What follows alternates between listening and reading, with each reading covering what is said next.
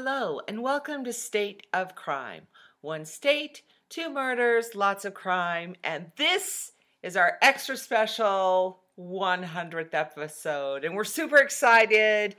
So excited we had to wait a week. Right. But really, we had to wait a week because Kaylin had some mystery illness that was not COVID 19, aka the coronavirus, which is a wildly and inaccurate way of talking about what's going on right now. But we'll get to that later. Ugh.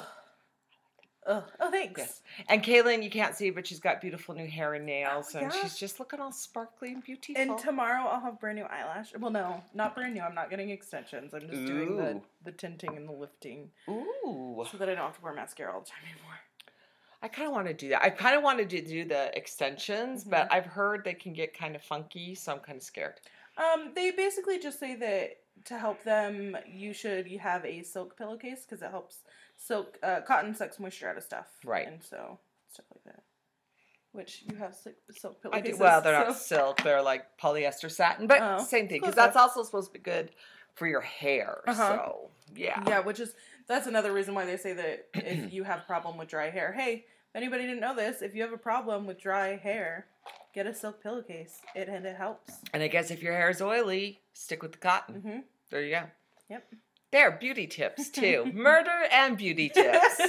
All in one stop shopping right here. For real. So this episode is still going to be a little weird. It is going to be weird because A, we couldn't decide what we wanted to do for our 100th episode. Right. So we're doing a little bit of everything. Right. So, Um, yes. and it's International Women's Day today as we're recording. So we should also acknowledge that. Woot woot, Woot. Yeah. Yay, women. Um, as we talk about women, how about some shitty women like Lori Vallow? Ah, yeah, we got to start with that awful beast right. who is back in our beautiful fair state of Idaho. Mhm. As and- of last week. Yes. She uh, appeared in court in Idaho for the first with time. on- bad, bad lipstick. Like I don't know who gave her lipstick at all, but a, you know that whole thing about how you know who you are on the inside shows up on the outside because most of the pictures that we've seen of her.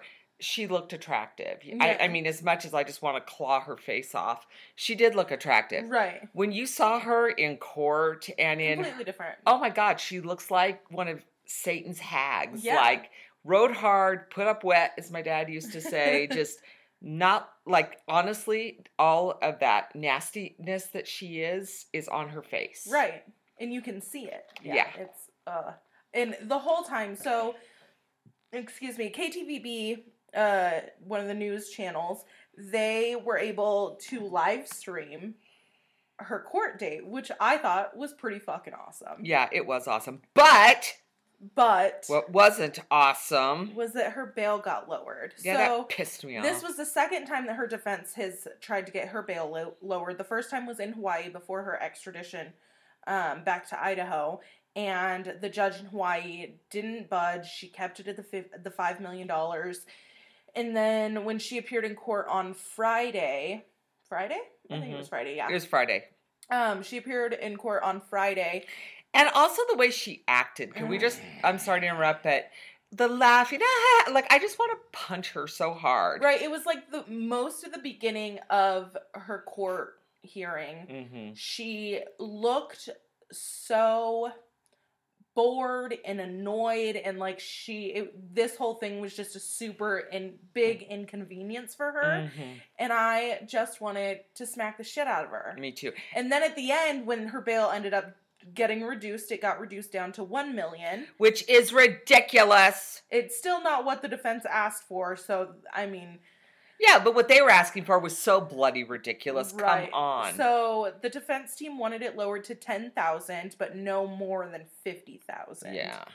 and it did get lowered to 1 million so it, it was kind of like a compromise i guess but and normally i feel like you are on the side of things where you also try to be like well this is how the law works Yeah, no, not this time. Because i know well, you and I have because swapped a little I just feel one. well, I feel like she's been let off on so many things. She has continued to collect social security meant for her daughter and son after they were last seen. see that's bullshit She has, you know, she has defied numerous court orders to produce the children. Mhm. Everything this woman has done has screamed, I don't care about law and order, you know. And of course, I do have to, you know, I guess acknowledge I probably do have a little bit of I don't know, like an extra thing because I lived in Rexburg for 10 years. I know how that community is. There's a lot of things about it that are very, I'm sorry, sick and endemic. Whenever you have a community that is that homogenous, in this case, it's homogeneity again about I don't know if that's a word, but around a religious belief. But it leads to levels of dysfunction that are disgusting. And like I said, the whole thing with Chad Daybell, and we mm-hmm. haven't talked as much about him, Right. but the fact he's been publishing the garbage that he's been publishing for 30 years right. is still a member of the church in good standing drives me insane right. because like i said i saw so many people like that and just with despicable views um, saying despicable things over and over again and getting away with it and i guess that just makes me very angry Right. because that is all a part of what's playing into this Right. And see, so I'm going to play devil's advocate a little bit here because, and I'm kind of going to take your, because normally you do this with me, yes is when. Uh, do I hate that her bail got lowered and it does give her a better opportunity to get out? Yes, I do. I think it's disgusting. I don't think that she, she should be out at all until because she is a flight risk. Like I said, the police show up at your house and say, "We want your kids. We want you know, not that they're taking them from. We want to see your kids. We're doing a welfare check." And the next day, you clear out everything. You disappear. All of the things that we have seen since then, we know she's been sending text messages from her daughter's phone. Right. She put all those kids' stuff into a Storage storage, unit. unit. She, you know, is responsible for the death of her ex-husband. She or he wasn't her ex-husband, he was her husband at the time. You know, like I said, there are just so many ginormous red flags here that all of this garbage about lowering her bail makes no sense. See, and so the only reason that I'm going to play into the other side of it is because watching the whole thing, based on what she is currently being charged with, I know. the defense made a decent case. Yeah. But then you listen to the prosecution and you're like, well, he's fucking right too. Just because, and it's like, just because she's not, she can't be charged with it yet, Mhm. doesn't mean it's not happening. Right. And and the fact is these children are missing. Mhm. She is the person who is responsible for the their welfare. And here's the thing, she's not even making like, you know, the Susan Smith thing where she's making some ridiculous claim like, you know, Right. aliens stole them or you know, they were kidnapped by somebody. Right. You know, she is being very willful in her I'm not going to tell you where they are kind of a Right. you know that's her whole demeanor is this refusing to even discuss it um you know which right there you are in violation of a direct order. Do you, and i just think of all the things for instance like you know if this i'm sorry if this was a black person in america the treatment would be she'd probably be shot by now first of all for some of the crap that she's done. You know they would have been like well she ran away so i'd kill her. Um but it's just yeah it's just irritating on so many Right. levels. Yeah. Well, I and most of the people that I talked to on Friday after the case, after the trial, or not, it wasn't a trial, after her court hearing. Um, her preliminary hearing is set for March 18th and 19th at Mhm. 9 a.m. on both days. I'm hoping KTVB will also be live streaming that. me too Um, and and the fbi is in rexburg they have Mhm. set up a task center there yep.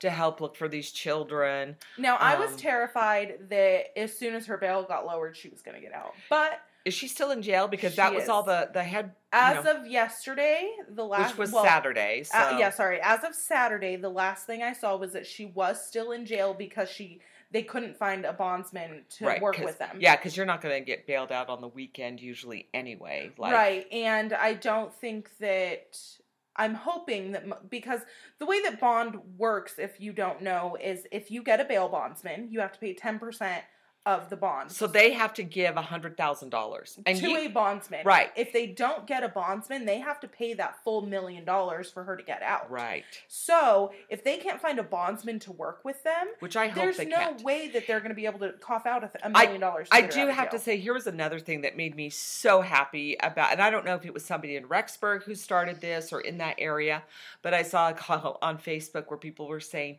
do not sell these people anything. Right. Do not sell them groceries. Do not sell them anything. Make their lives hell. And I thought, you know what? Good for you. Right. And I understand, like you said, I'm normally the, well, they haven't been found guilty yet, and law and But like, order. fuck these people. Yes, that's exactly how I'm feeling because, like I said, this just seems so blatant, Right. you know. And we still haven't heard the autopsy results on Chad Daybell's wife. We still don't know exactly How what. her brother died. yeah, well, and her brother, we don't even know. Like, was he murdered? Was it suicide? I'm feeling Right. like it was probably suicide I at agree. this point. And then you have her cousin or whatever with the husband that got Mhm. shot at, and now I think she's starting to flip on Lori and. Right. And then you've got her friend in Arizona that has already told the cops that she tried, that Lori tried to tell, ask her to tell the cops that the kids were with her in Arizona Yeah. when they weren't. Right. So there's already just, yeah, fuck these people. Yes. So, like I said, my best hope is that they are, you know, locked away with some cult somewhere, which is not good either. But, But it, I just pray they're not dead, but I don't know I at don't this think point. so. I, I don't think we'll find them alive. Um, I know. I just ugh. yeah, I, it's it's a sad one, Mhm. and it's I actually speaking because we brought up the coronavirus. Oh my um, god. That I saw a meme on Facebook the other day, and it was like, if you live in Idaho, you're more likely to get killed by Lori Vallow than you are I, the coronavirus. I love that one. Love that Uh, one. Well, I actually so posted funny. that. Did you? the- Was that you that I saw? I posted it in the state of uh, in our uh, discussion group, Oh. And Amber had actually posted it on her page, and then she was like, "Well, I was going to post the discussion group, but I just posted something." I was like, "I don't care. Post as many times as you want." yeah, So- this is a nice time to bring up the discussion group Yes. because um, if you are a part of our discussion group, you will. I posted the link to watch her hearing. yes, On our discussion group, so if you are interested in stuff like that, you can do that. join if you join our discussion group anytime we see stuff like with information that with cases that we are, are Mhm. following we tend to post them Yes. we're, we're pretty good about that Yeah, and we should post them on our page too. You know, we should we yeah should do better at that. We're not as good should. at that. no we're not Um, but yes, so that has been a major frustration. Although I am glad that you know she has been extradited, that she's sitting in an Idaho jail. Uh, we'll see what happens from there. Um, I do hope a very, very, very bright spotlight gets shown on this branch of the LDS Church that preaches all this garbage about the last days. I'm I'm tired of Mormons getting a pass on a lot of this stuff. Um, you know, I mean, we saw with, you know, the, for instance, you have the FLDS, which, you know, have broken off from the mainstream church. They're the ones that are always in the news, you know, for um, polygamy and things like that. Mm, But, you know, like I said, polygamy is still a mainstream Mormon belief. They Right. just believe, oh, it'll happen in heaven, it's not on earth. right And, you know, it's those sorts of things that just irritate me and make me angry. And like that stupid, you know, um, now I can't even remember the uh, so the group that Chad Daybell and Lori Val the Oh, pre- yeah. preparing a people yeah you know, and them claiming, well, we're not affiliated with any religion when you have like banners about the Book of Mormon all over your page and you know, you're preaching Mormon doctrine as part of your doctrine. And like I said, that kind of stuff needs to be addressed, especially where the Mormon church has not hesitated to excommunicate people for being feminists and for standing up for LGBTQ plus rights. But these nut jobs are allowed to just keep running around and face no sort of retribution whatsoever right is a problem. And this is something that I'm sorry needs to be addressed. And like I said, I was Mormon for many years, LDS, whatever you want to call it. I say Mormon because that's what most people know. Uh, the, the church likes LDS or Latter day Saint better.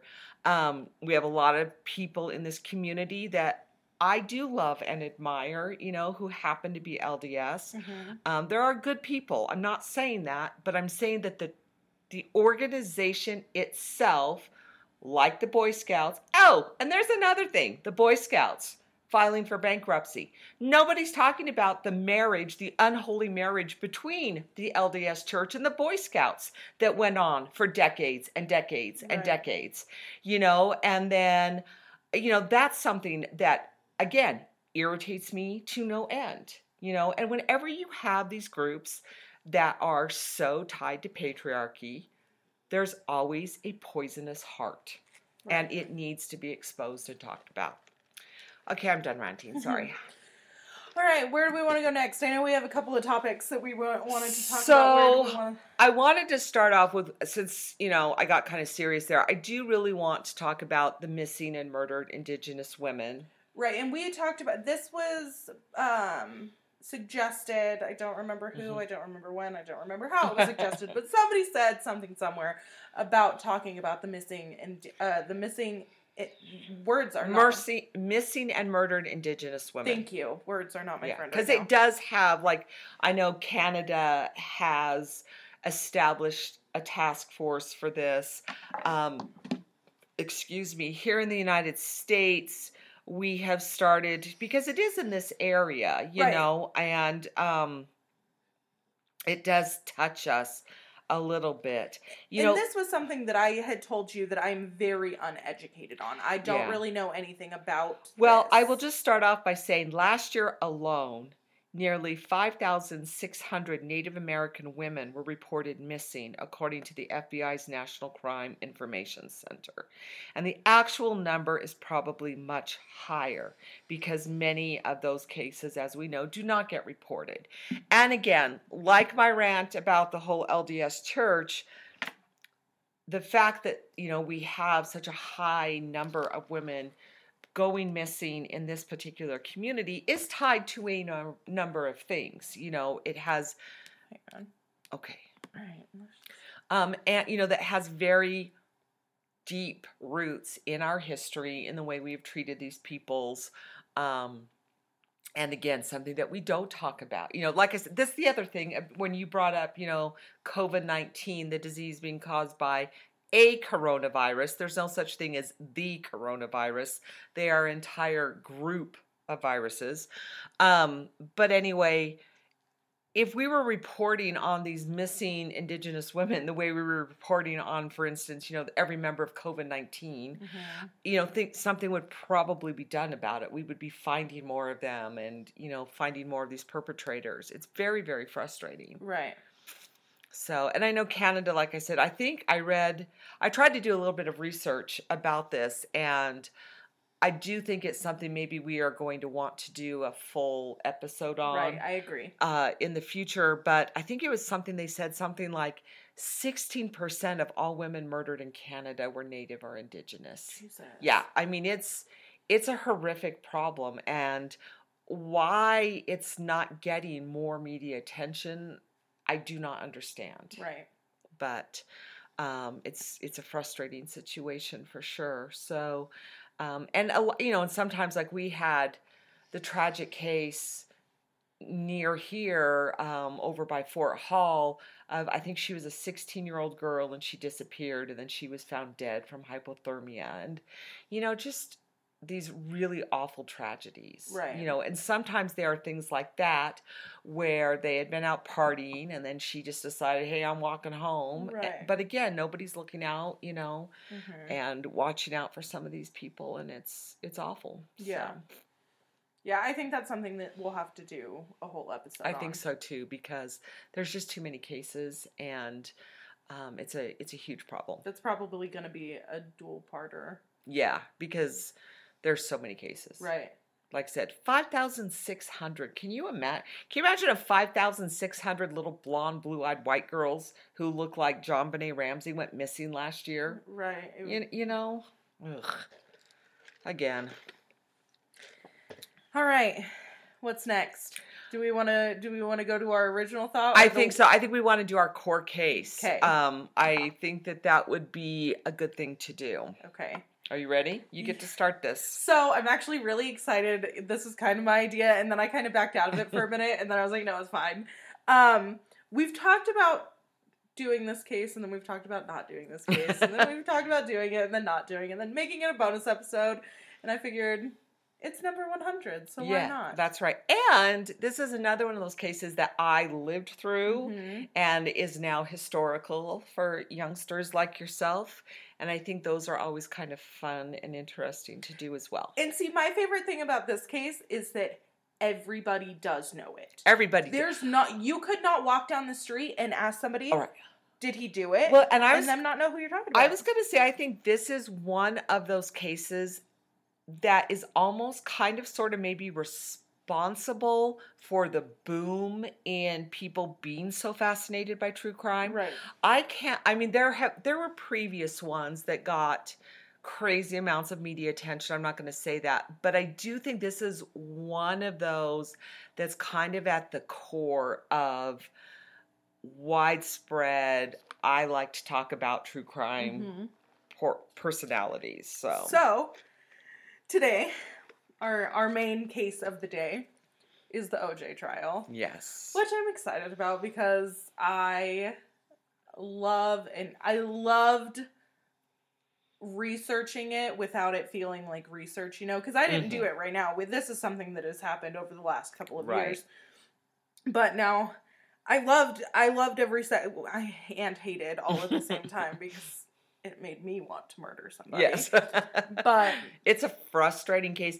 And the other thing is, I don't think people understand what it's like to live in a pre Nicole Brown and uh, Ron. Um, uh, uh, gosh dang it. oh no. I'm ashamed of myself for forgetting his name. But living in a world before those two people were murdered and who OJ Simpson was to generations of people, and then living in a world after those murders. right. You know, and that's something else too. I mean, you talk about Goldman. Goldman, Ron Goldman. When you talk about, you know, a person who had this reputation as a golden boy and nice guy and everybody liked him and he was the juice. You know, there was nothing bad said about OJ Simpson. And then we find out A, he'd been abusing her for years. Right. And again, nothing, you know, bubbles to the surface about that until the murder takes place, really. But um just yeah, it's a crazy story. Yeah. So, and like I said, this is one of those things that you can't walk down the street, stop a stranger, ask them, did OJ do it, and them not know what you're talking about. Right. Everybody knows this case. Yes. Everybody And knows it. and has an opinion. yes. Most, and I feel like most people are on the right track. I think nowadays most people are like, yeah, he did it. Right. And I also want to say, you know, for me, one of the things that the O.J. Simpson case is such a marker of is if you don't deal with racism, stuff like this happens, you know, Right. where this really became a misplaced, you know, we're going to take a stand against racism. Not that, you know, like Ron Fuhrman deserved to be fired and like horrible human Right. being and ashamed to say that he lives in our state now. But um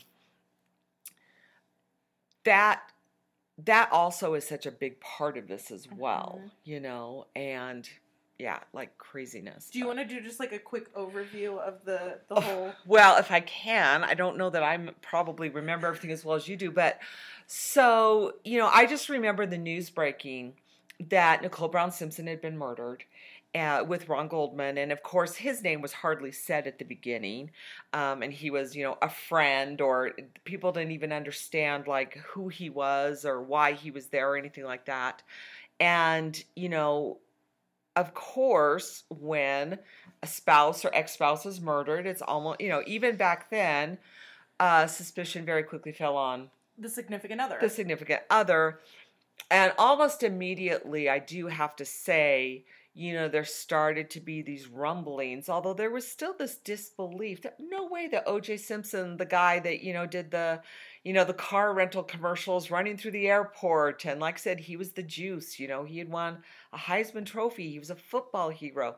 He made, air, you know, great funny movies and right. you know played the goofy guy it was just really hard to wrap our hands around so you know we do know um like i said and then when the details of the case started coming out and the, these are crime scene photos that are widely available on the Mm-hmm. internet and it is really really hard to look at them and not have it feel like those are just shots from a Quentin Tarantino movie gone bad. Like right. it is so awful. Yeah. So awful. And um yeah, it is really hard to wrap your mind around. But for me the most chilling part, not the most chilling part, the deaths are the most chilling part, but it was also horrific when those phone calls were released of her calling the cops, you know, and saying, "I think you know who he is." right. you know, the fact that this had just become a regular part of her life Right. was so sad. So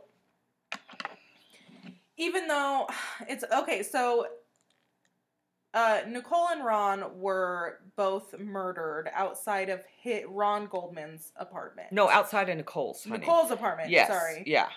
And So Ron, so she and her family had eaten dinner at the restaurant where Ron Goldman worked as a waiter, right. and apparently she had left her sunglasses there, and he he knew her well enough. Just I guess you know they were fairly uh, regular, you know, regular diners where he worked. Right.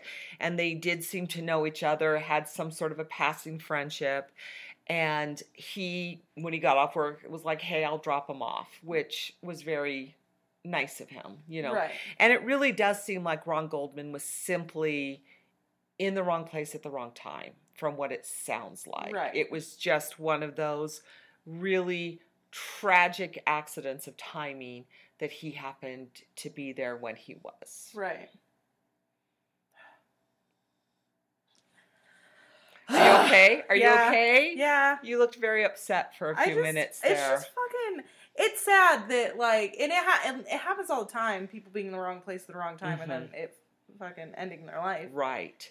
And I will tell you, I know we're we're jumping around all over on So- this one, right? Just this because one. we are assuming that you guys already know most of the details. Like I don't see a lot of benefit in going over the whole chronology Right. again. And I will also tell you the other thing that stands out to me the most from the O.J. Simpson trial is I remember I watched a lot of it like everybody else. I Mhm. got sucked into that, you know. And I will never forget when they read the verdict.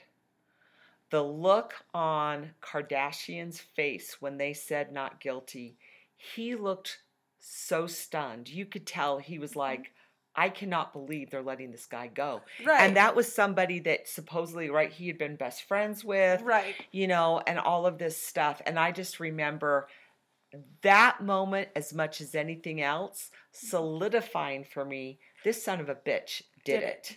Right. Because even his best friend on his legal team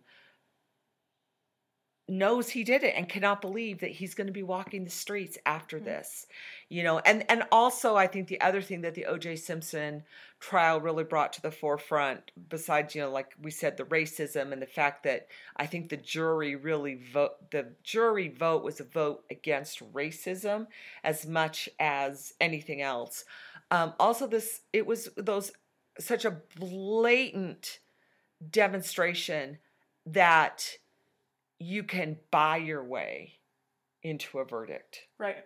you know and just that you know inequality of what's available to the taxpayers as far as you know putting together a case and prosecuting a case versus if you have enough money you can buy your way out of it Right.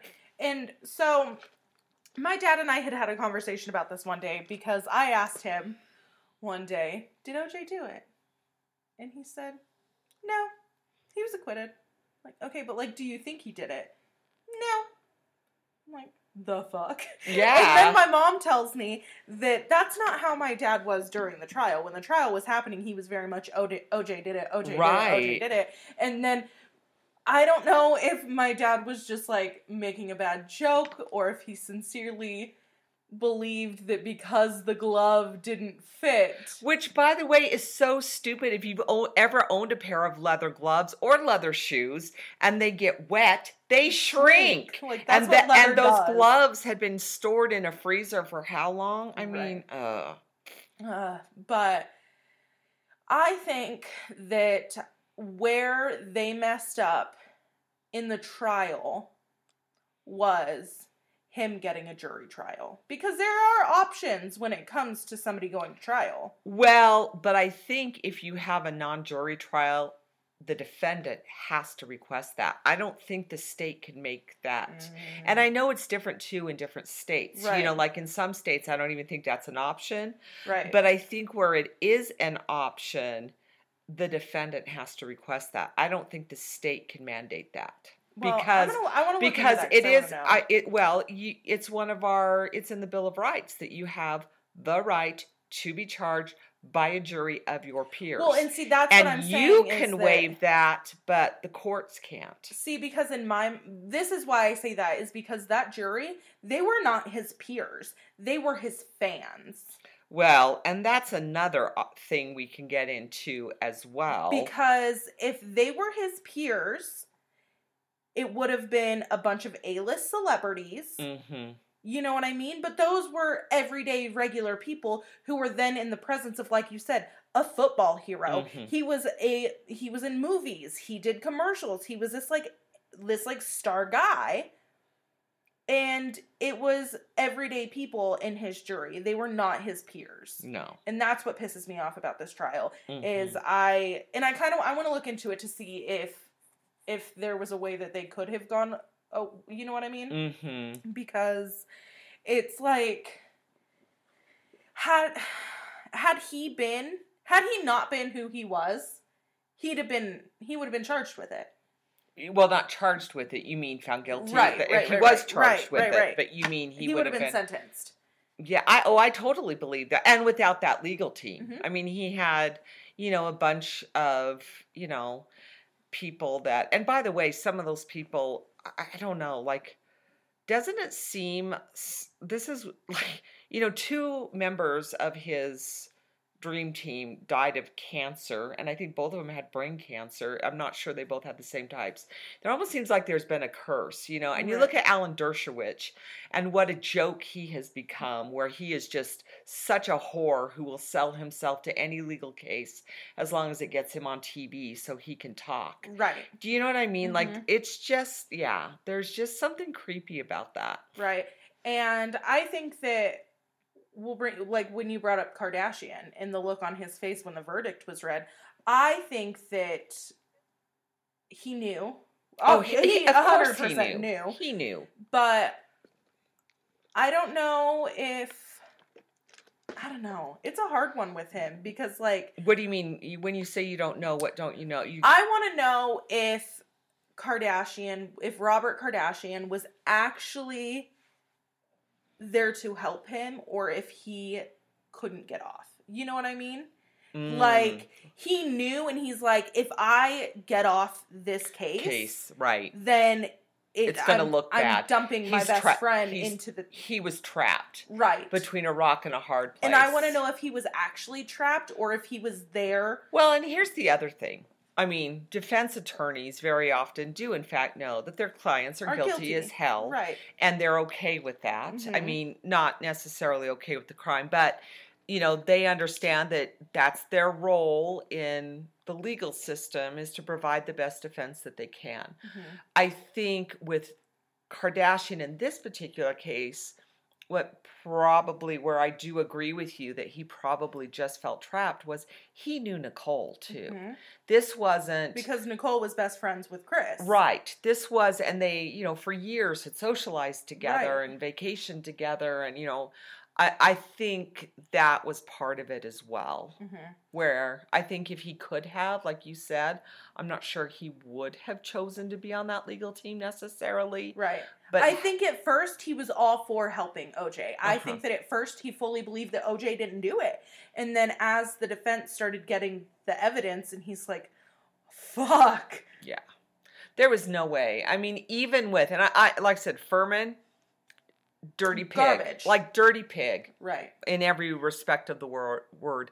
Um, but there's no doubt he did it. Oh, I'm for sure. Yeah, and I, I, I don't even question that. Um, just with the fact that there's no way, you know, even with the accusations of the blood being planted, there's no way all that blood was planted. Yeah. Maybe some of it was, not all of it. There was some of it. There was just because some of it was found in his house and Right. you know things like that but um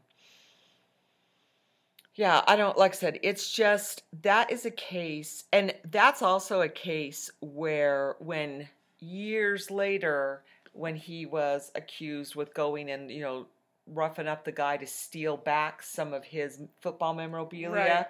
you know that his sentencing for that crime was very much the judge saying you didn't get caught you know you didn't Right. get punished the way you should have been punished i'm going to make sure you're punished now Right. which again probably in the you know strictest ways of looking th- at things in our legal system not the best but But like, again good for you, man. but it does but it felt like true justice Right. you know and the fact he's out now I know it's fucking annoying. He's Like, playing golf in Florida, and you know.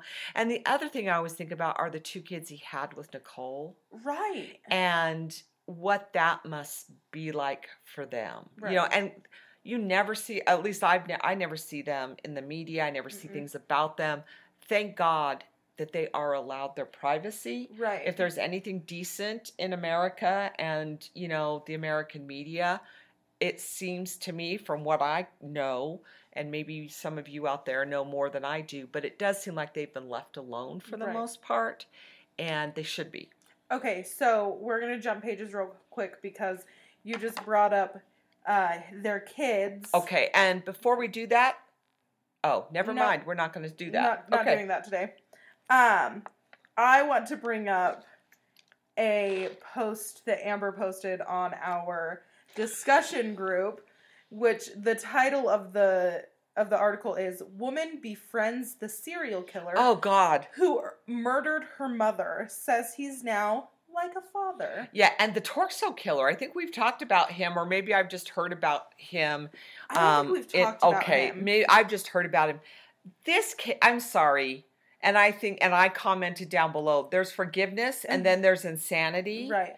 This is definitely again.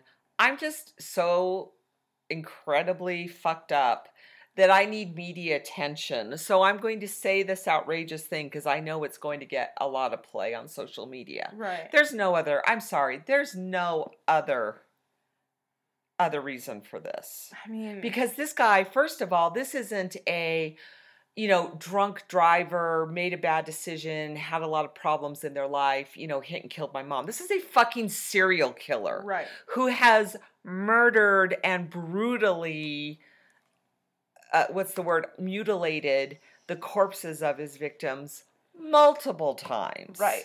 so i'm no this is just no Yeah. I fucking yeah this Blew is like i said this is just i'm a media whore i need attention here we go I couldn't imagine.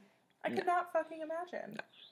yeah this is just you need some serious serious therapy darling Right. this isn't forgiveness this is psychosis hmm So I found I don't know if you saw this article. There was an article I found. I haven't really read it. I saw the I saw the title of it and I saved it because I wanted to talk about it. It's a local one. Eagle man sentenced to 40 years in prison for sexual assault. So like finally something's getting done about these sexual assault cases. well one Right. Um, hopefully this will be like the Tell me about this. I don't know start this of case. a ton of them. Um, it says an Eagle Man. Uh, this is a post from KTVB. They posted this on this. What's today? What's today? Is today the 8th? Yeah, today's the 8th. They posted this on Friday the 6th.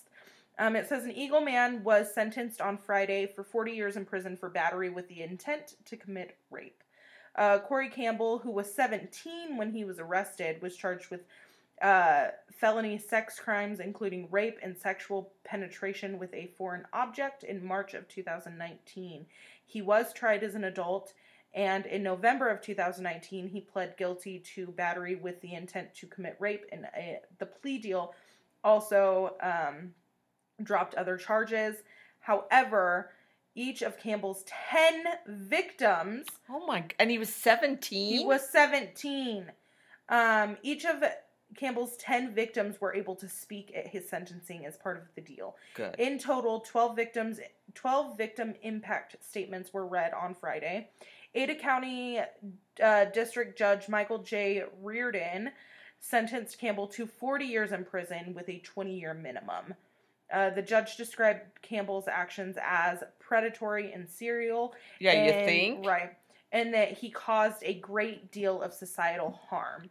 And then he also, or um, Ada County prosecutor Jan M. Bennett said, Thank you to all of the brave victims for coming forward to report these crimes and for speaking uh, before the court today. I would like to thank the Ada County Sheriff's Office for the thorough investigation. But again, I have to say, like, my first thing is okay, it's Eagle, which that doesn't mean anything to a lot of our listeners, but Eagle is a very, very wealthy, exclusive section of the Boise area. Mhm. Do you know what I mean? Right. So I feel like a lot of these victims probably had pull with law enforcement. You know what I'm saying? Right. Like these weren't missing and murdered indigenous women or, Right. you know.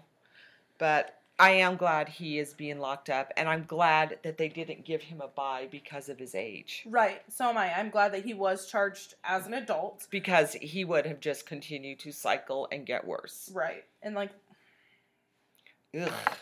He looks like he could play a little Nazi soldier. Seriously, he right, does. Right. Ugh. Gross.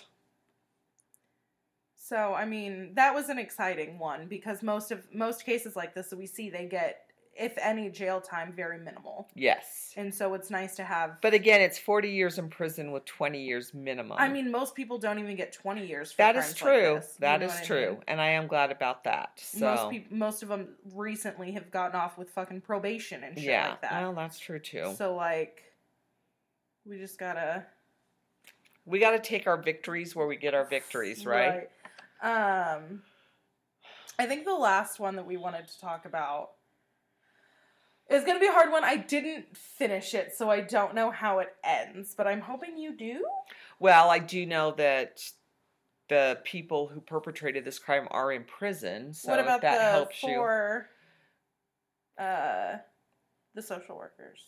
That I don't know. I don't know what happened to them. Okay. So I cannot So- tell you that. But this is also this has been all over social It media. has been. This is another thing that I remember some reporting about it at the time because this was back it's not that long ago. It was what 2013 2013. Yeah, 2013. Um, and I do remember hearing some of the details at the time. I don't know if maybe Dateline or 2020 or you know one of those shows maybe did some Mhm. coverage of it because I know I've seen some coverage.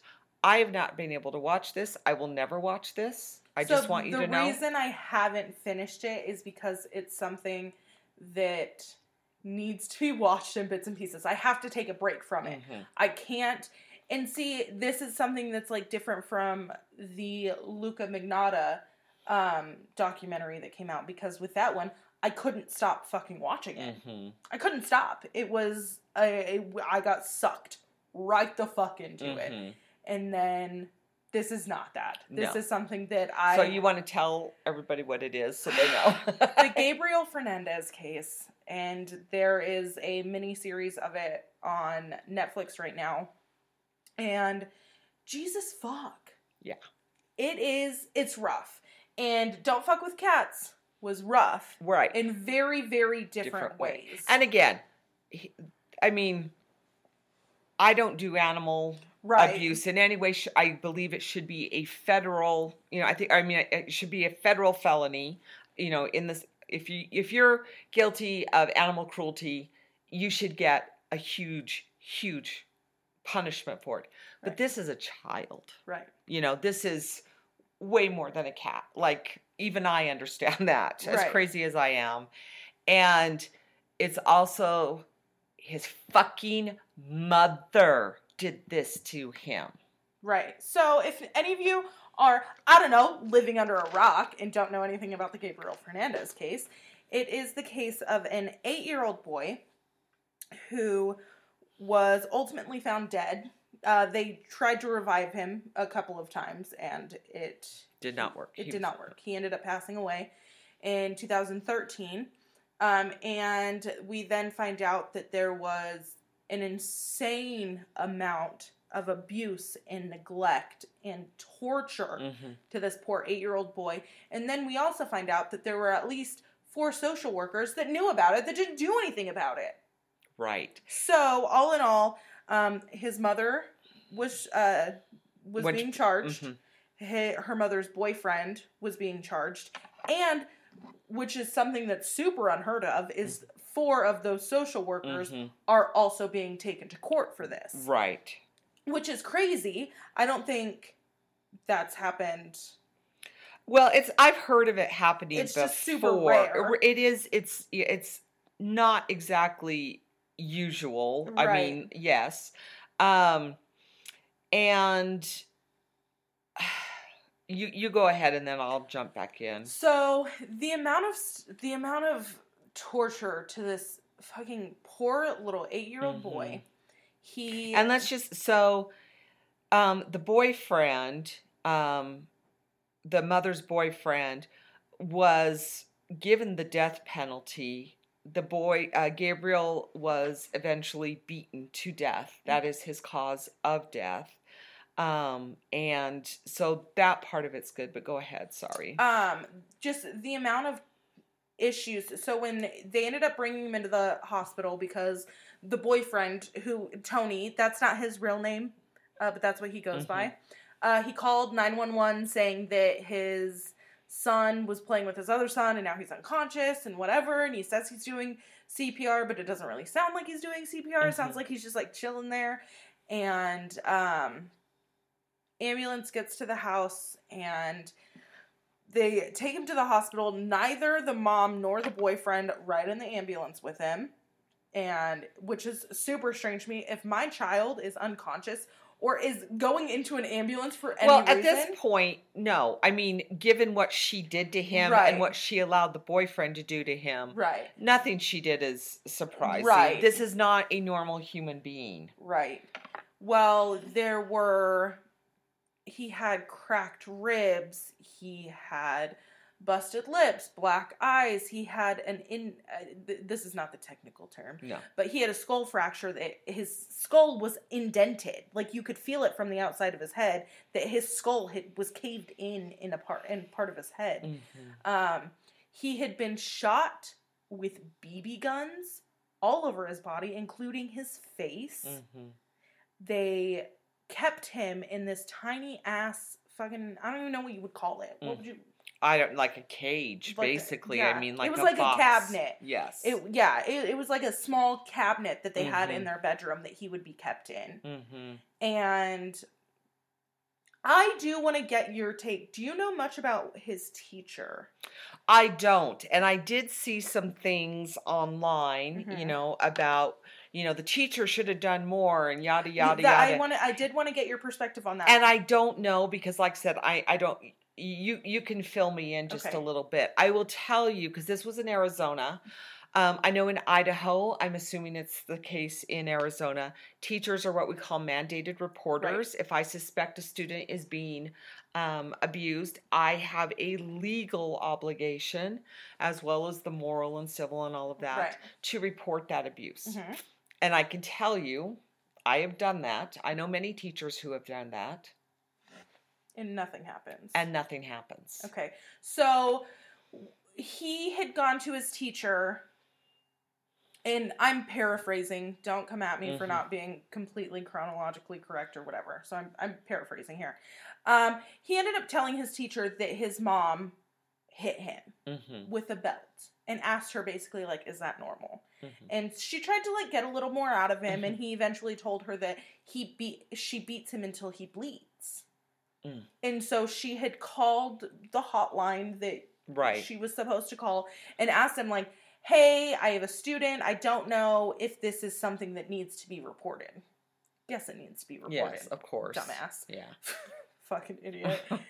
and so he and there's uh audio of these Mhm. phone calls Okay. and the person was like the person was like yeah that needs to be reported so they reported it they had gotten a social worker out there and done that side and then gabriel comes back to school still being abused and at one point anytime that she saw more things happening She would report she it. She would report it and then it- Which that's all she can do. And I hope people understand that. I mean, I know we're all used to, you know, the teacher superhero stories that you see in Hollywood. That's legally you can't do that. Like Right. as a teacher, I can't go pull a kid out of their parents' home. All I can do is, you know, call you know health uh you know uh, sorry health and human services or you know cps or you know whatever it is in your state whatever organization and or the cops you know obviously the cops are also a line of defense that you can you know say hey i think this is happening but that's it like Right. you know i don't know what else they would have expected her to do and it does sound like she did everything that she, she er, yeah and that she didn't just do it once and then give up right she every time she noticed something she was trying to get help for this kid Right.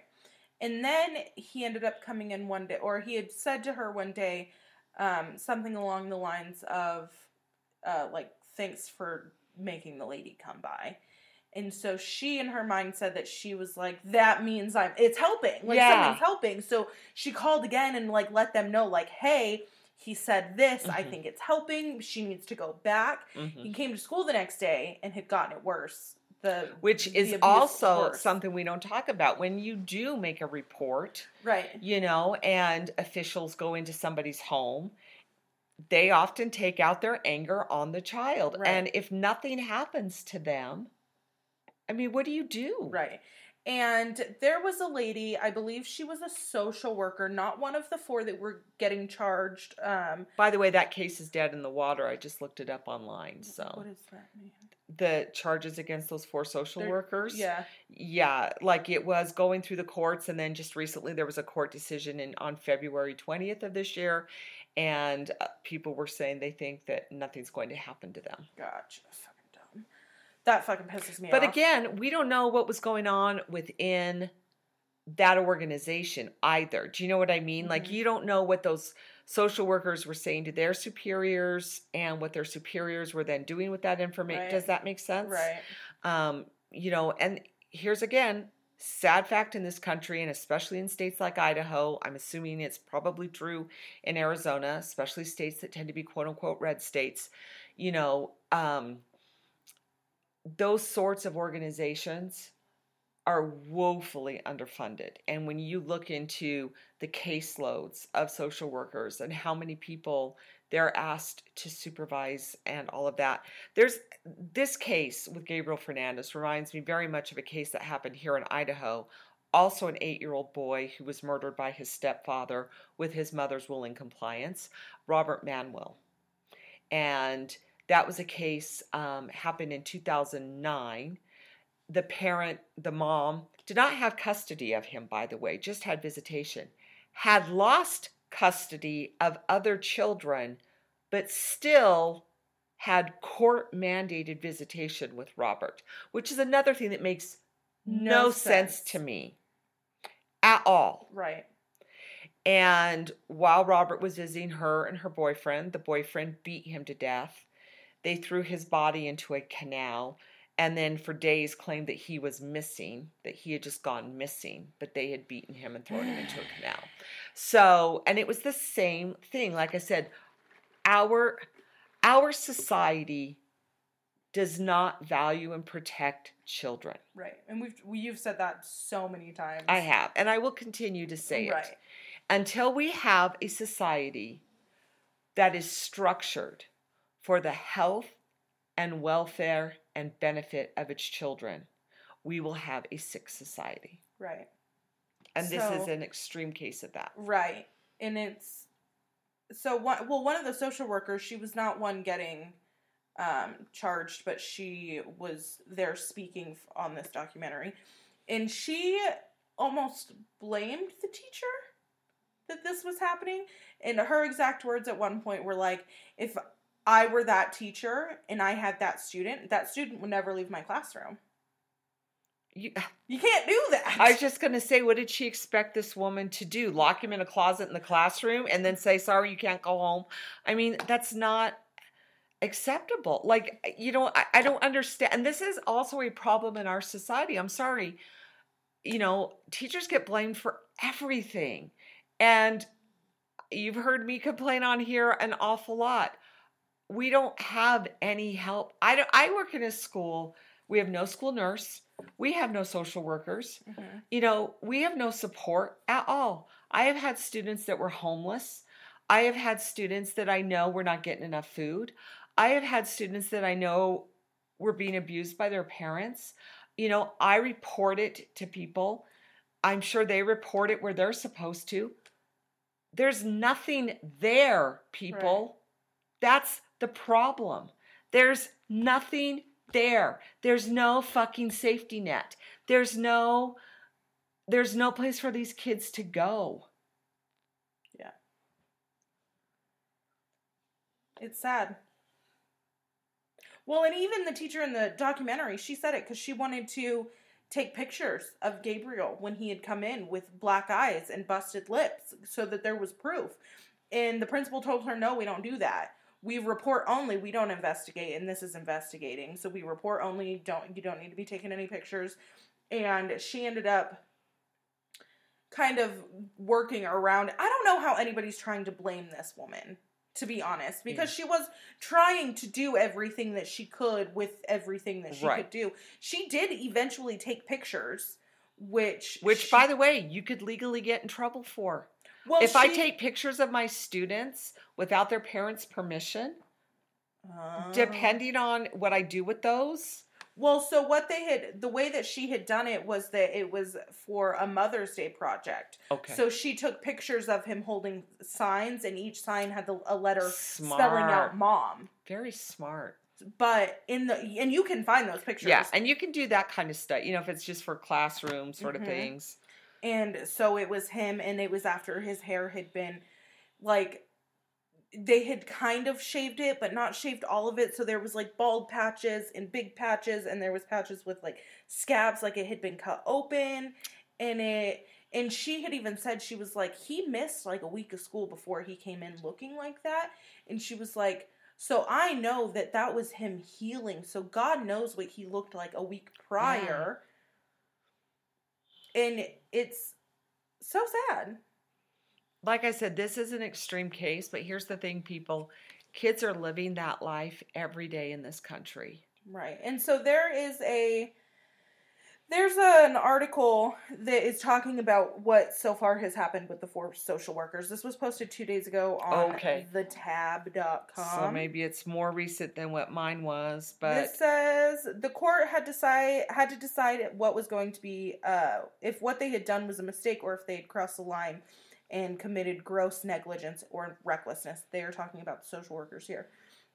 Um, the district attorney claimed Gabriel's death was foreseeable and therefore the social workers should be held responsible for their actions. I fucking agree.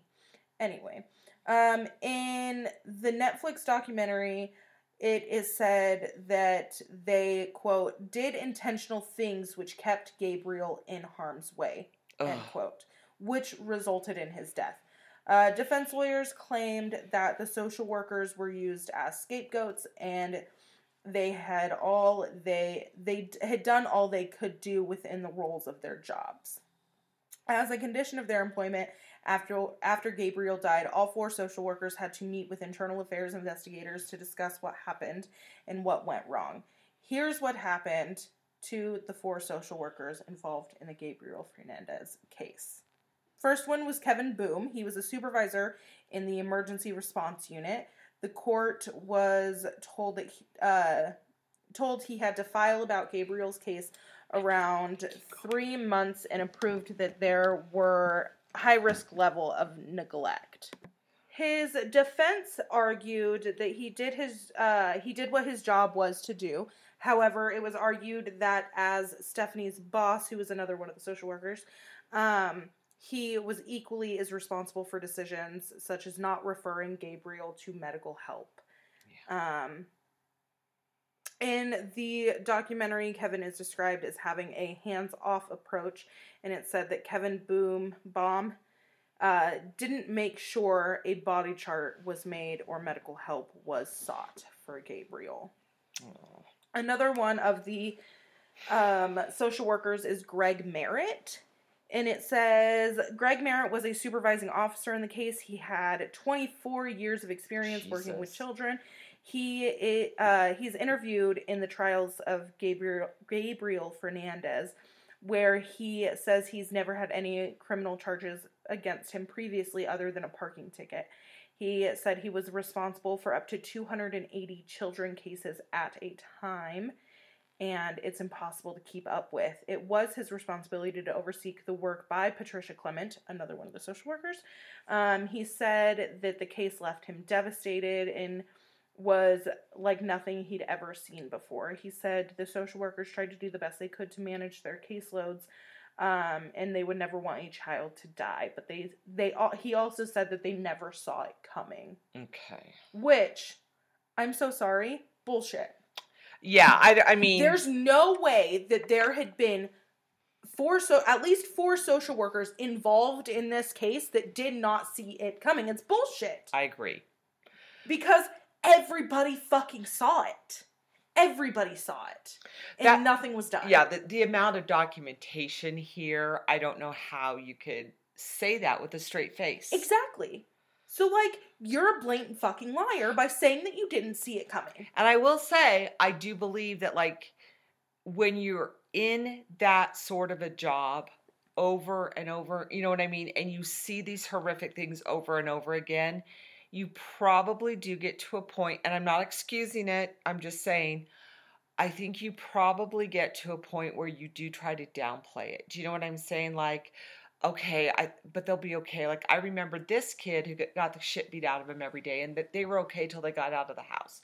Like I, I think you'd have to start creating that inner dialogue for yourself, right, to survive this. I mean, we do know there's such a thing as what's called compassion fatigue or you know when you just see horrific things over and over again i don't know how you deal with that and i'm sure social right. workers get no fucking support either do right. you know what i mean so another one of the social workers was stefanie rodriguez she was a new recruit in so she was new due to this job uh-huh uh, she was an emergency response worker who answered to a supervisor and her supervisor was uh, Kevin Bom, who we have already talked about.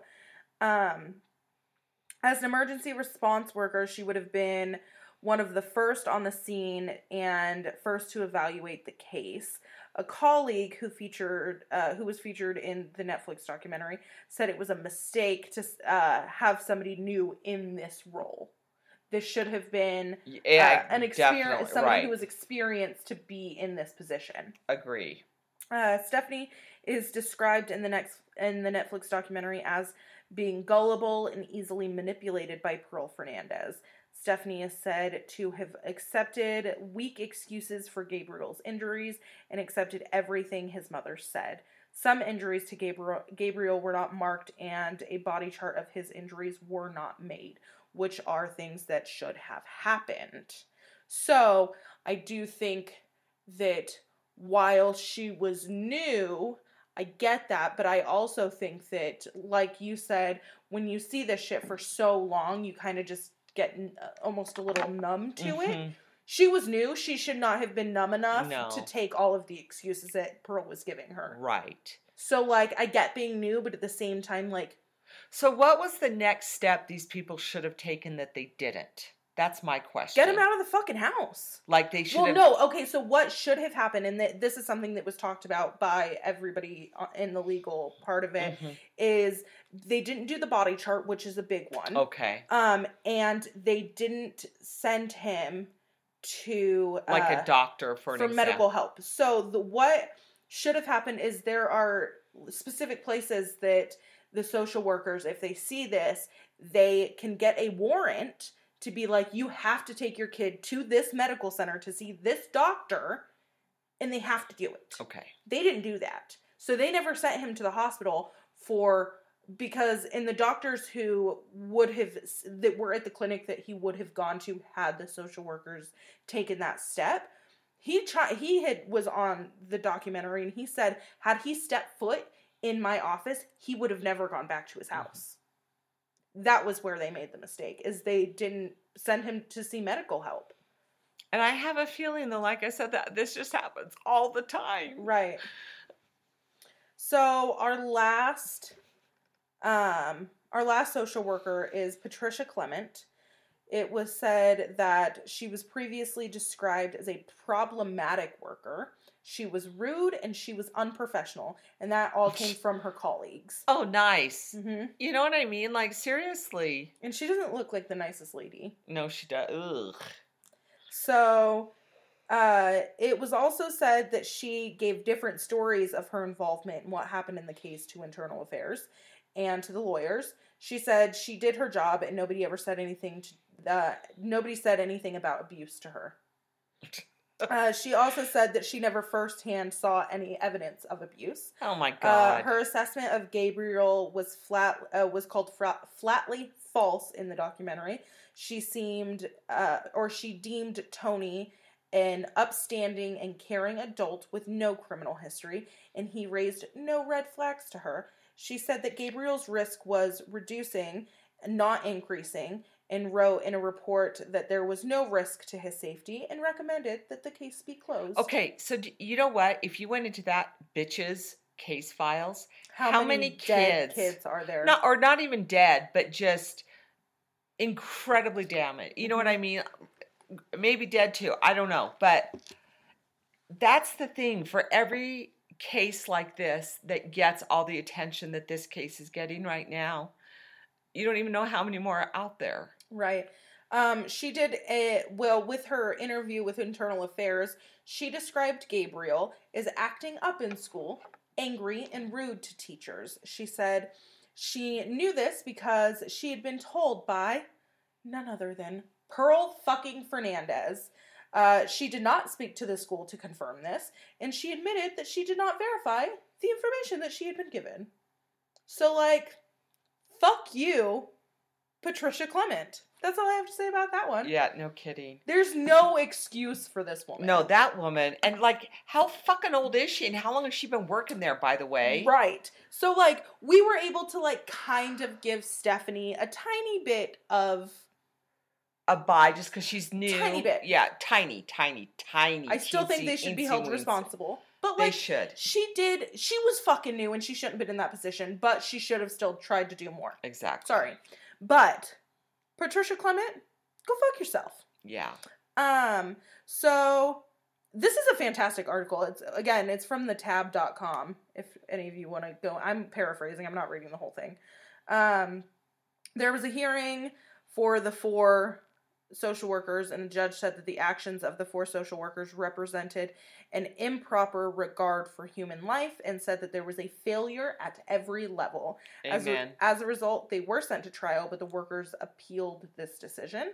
Uh, the case then never made it to trial, uh, so the social workers never had to face the jury. Mhm. Uh, the appeal was to put uh, a three justice panel, which is another thing that Right. we talked about with the OJ Simpson, which I wish would have fucking happened. Because if that would have happened, OJ would have been in jail. He would have been found Mhm. guilty if it was not a jury trial and it was a um, if it, if it was a three justice panel, he would have been found guilty in a heartbeat. um, but they decided to the three justice panel decided to dismiss the case for the social workers. Uh, the decision it says the decision was no unanimous. So they all three of them said no. Right.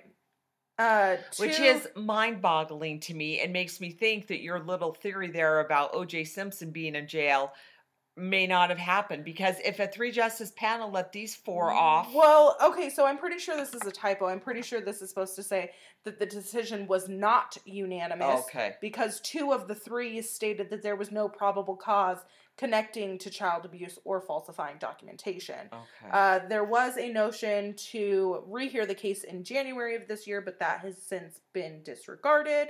Uh, right now, this case is not progressing any further. It has been reported that all four of the social workers were fired after Gabriel's death. So, like, that's good. yeah. Again, fuck you, Patricia Clement. Well, all of them, honestly. Like, right, all of them, but I feel like she was the worst of the uh-huh, bunch. I do too.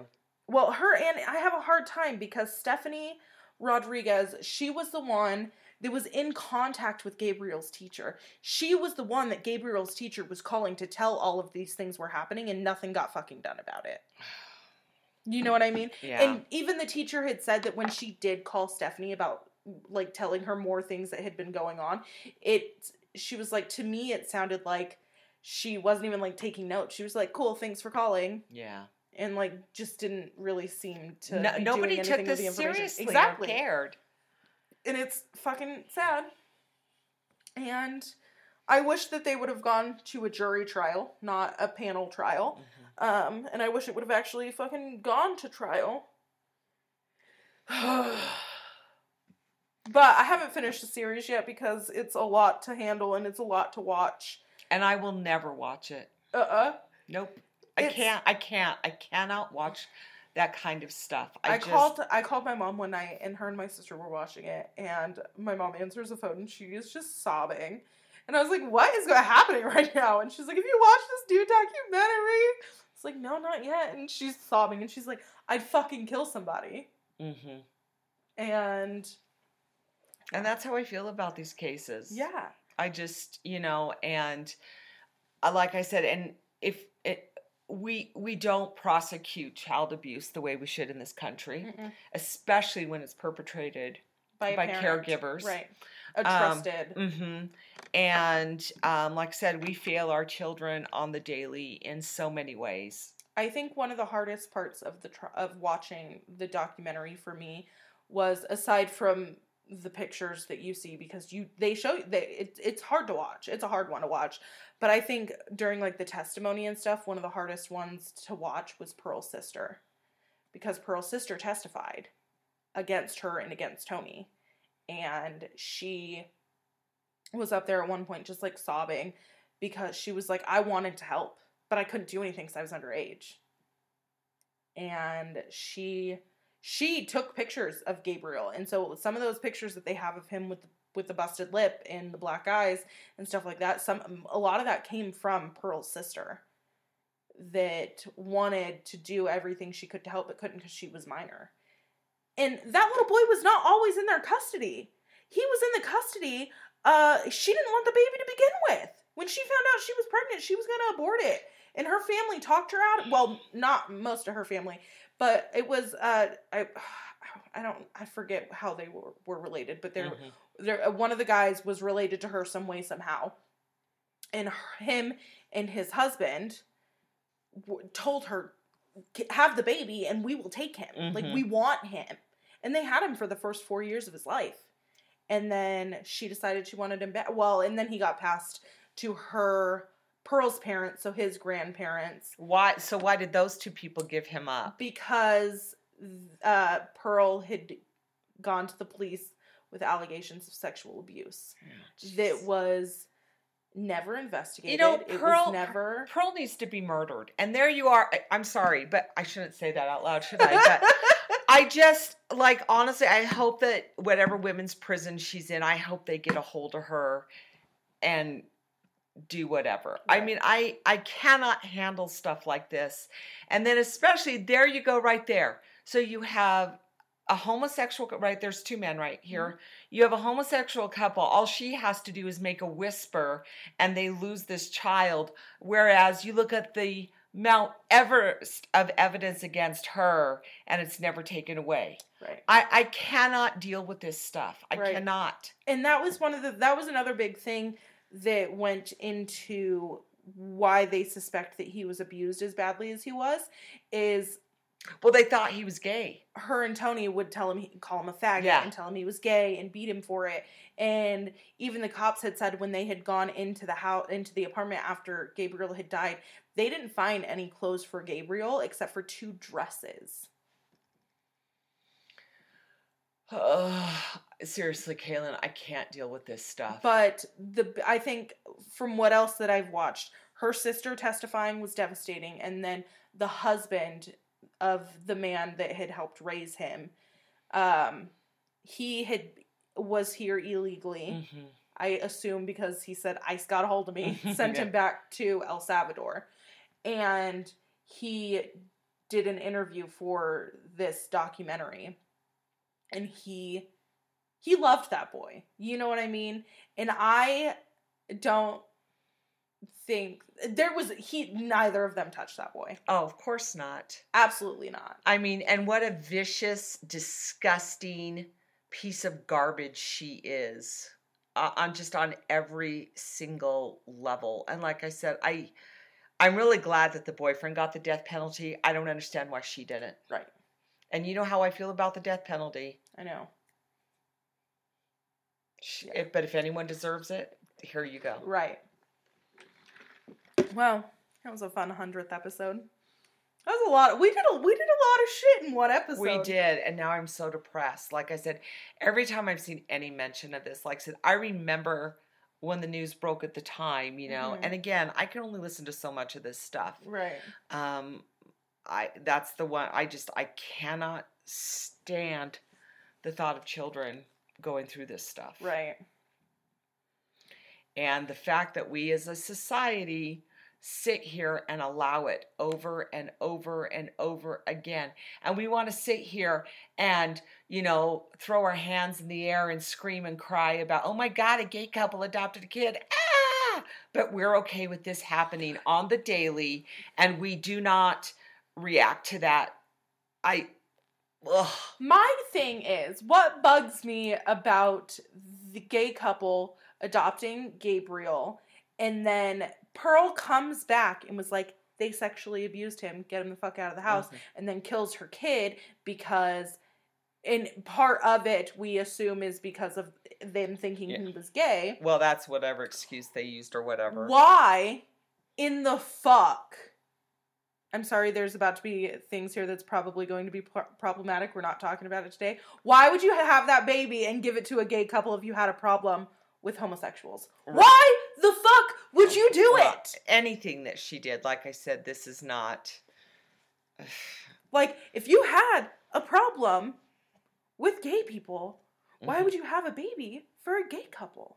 Why would you do it? Well, because at the time she was just looking for the easiest way out. I mean, this is obviously a piece of shit walking around in human form who all she ever does is think about how can I serve myself today? Also, I would like to add that Gabriel had two siblings. He had a, an older brother and an older sister, and they were not abused like Gabriel was. They were, I'm sure, abused. Well, and that's not To an and again, that's not Unheard totally of. unheard of. right. It's normally That one yeah, of there them. is very often one child Mhm. that, for whatever reason, bears the brunt of the of abuse, everybody's not- problems. if not all the abuse. Right. And so. that was another thing that they had said was that even if any either the older kids had done something bad or wrong, Gabriel got punished for what they did. Yeah. Anyway, check out our Instagram and our Facebook and our Facebook discussion group I'll just and- be drinking and sobbing in the corner for the rest of the day. and our merch, which I'm wearing one of them right now. And it looks really good, you guys. The This merch one is actually- good. I like this. This is actually one that's not on our website yet.